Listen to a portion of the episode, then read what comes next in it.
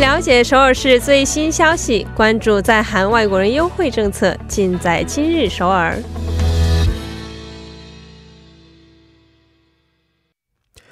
今日首尔为您传递首尔市最新消息，以及针对在韩外国人制定的各项政策、文化活动等信息。那么接下来就将首尔市公务员崔海燕主官的电话接进我们的直播间。喂，你好，崔老师。哎，你好，主持人。嗯，老师好久不见，最近过得还好吗？依旧，依旧，依旧忙碌是吧？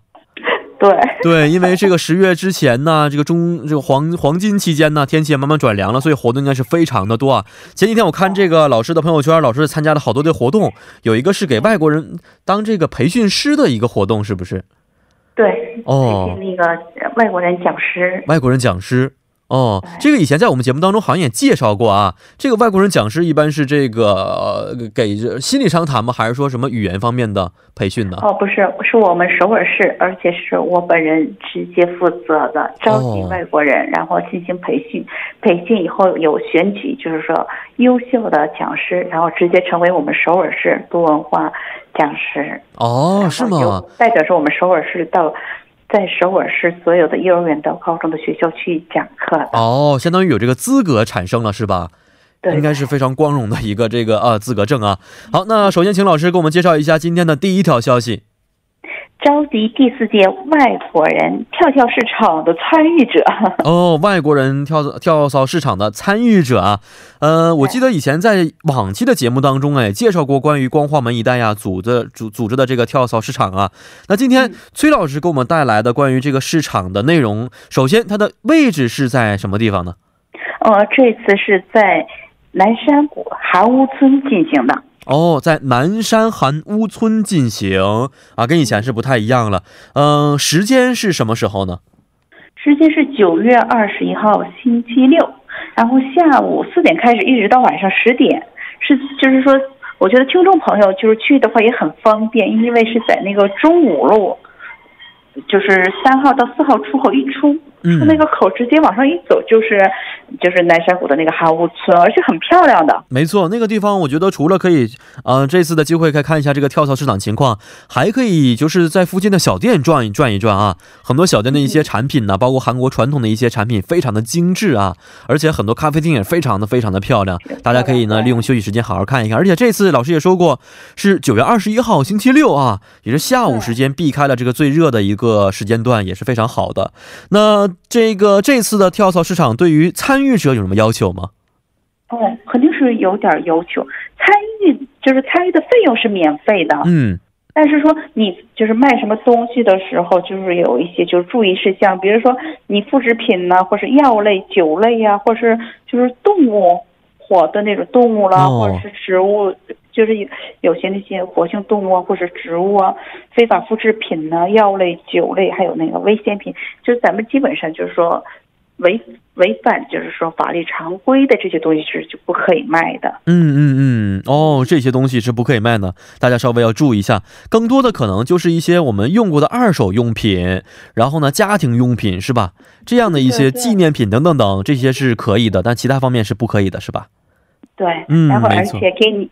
给参与者提供两样东西，一个是围裙，还有个草帽。哦，围裙和草帽，哎，这个很重要，因为现在 九月份啊，就是虽然是快九月末要举行的这个活动，但是太阳应该是还是很毒的，都说秋老虎，秋老虎，是不是？所以这个草帽啊，还是必备的啊。那么这个有哪些事项需要是参与者当天去注意的呢？嗯，因为当天他就是怕，就是呃有那个就是火灾了等等这些。事项，所以就是不提供电源。嗯，哦，所以就是还有一个，就现场就是没法停车。哦，所以就是不要尽量就是说，嗯，还是用那个交通工具比较方便，就不要去自己去开车，因为他们那边没有没法就是可以停车嘛。而且参与者给，比如说你卖衣服啦这样式的东西呢，可以他给你提供就是。一张桌子，但是如果说啊，我卖的是饮就是食品的话，他会给你，就是说申请的话会给你两张桌子的。嗯哦，所以按照自己卖的东西不同，提供的这个桌子的张数也是不同的啊。这个可能大家在申请的时候要稍微注意了。而且刚刚老师也说过不提供电源，而这个活动呢是到晚上十点钟才结束啊。呃，以前我在光化门门那边参加过类似的一些活动，我看很多朋友都是拿这个充电的一些设备，或者是电池的一些照明设备到现场当中，这个是非常方便的。因此呢，提醒大家一下，如果想参加这次的活动，因为没有电源啊，所以晚上可能会出现看不见的情况啊，所以呢，随手的带着一些这个充电的照明设备呀、电池的一些照明设备还是非常方便的。呃，那么如果想去参与的话，应该如何的报名呢？这个咨询方式能不能跟我们也一起说一下呢？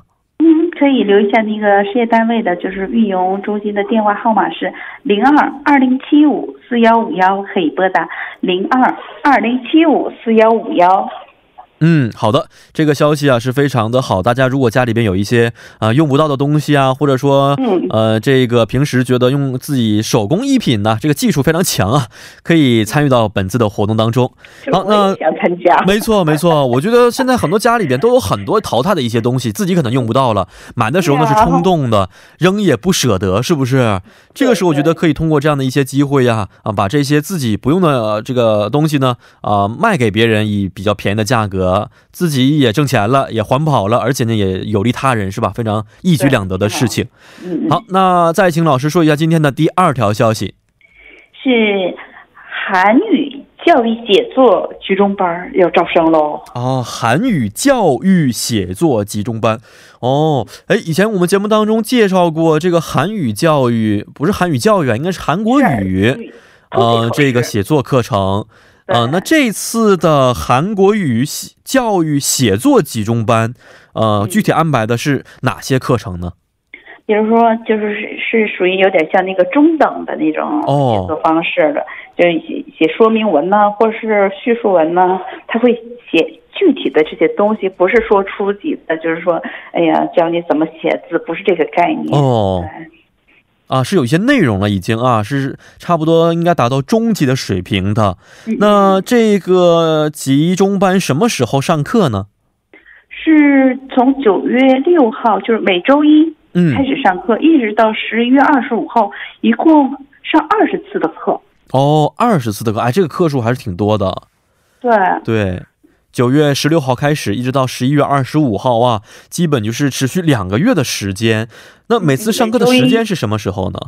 是都是说是那个从每周一开始上课，嗯但是具体的这个时间要看根据那个报名的人数好像是定，他还没没有，因为还有有一定的时间，他是从早上十点一直到十二点，哦就是，说是上午上午的课两个小时嘛。嗯嗯嗯嗯，对，上午两个小时的课程。那这个课程是在什么地方进行呢？